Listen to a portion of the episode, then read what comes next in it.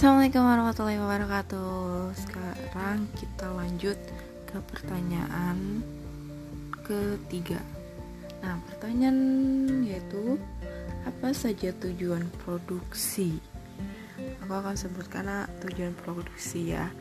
Yang pertama tujuan produksi adalah dalam ekonomi Islam, tujuan utamanya adalah memaksimalkan maslahah memperoleh laba tidak lah dilarang selama berada dalam bingkai tujuan dan hukum Islam.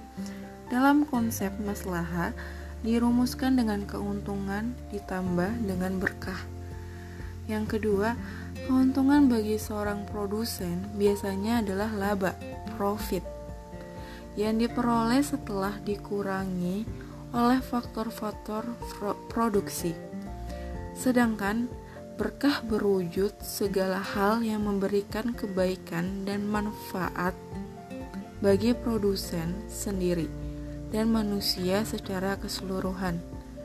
Yang ketiga, berkah merupakan komponen penting dalam maslahah.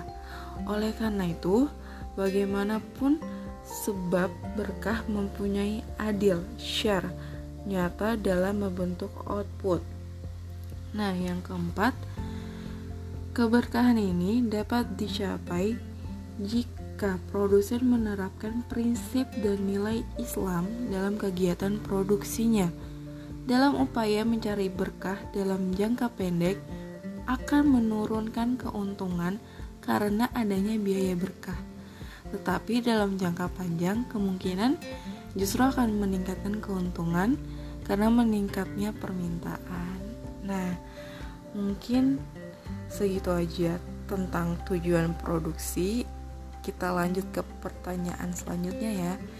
Ditunggu. Wassalamualaikum warahmatullahi wabarakatuh. Bye bye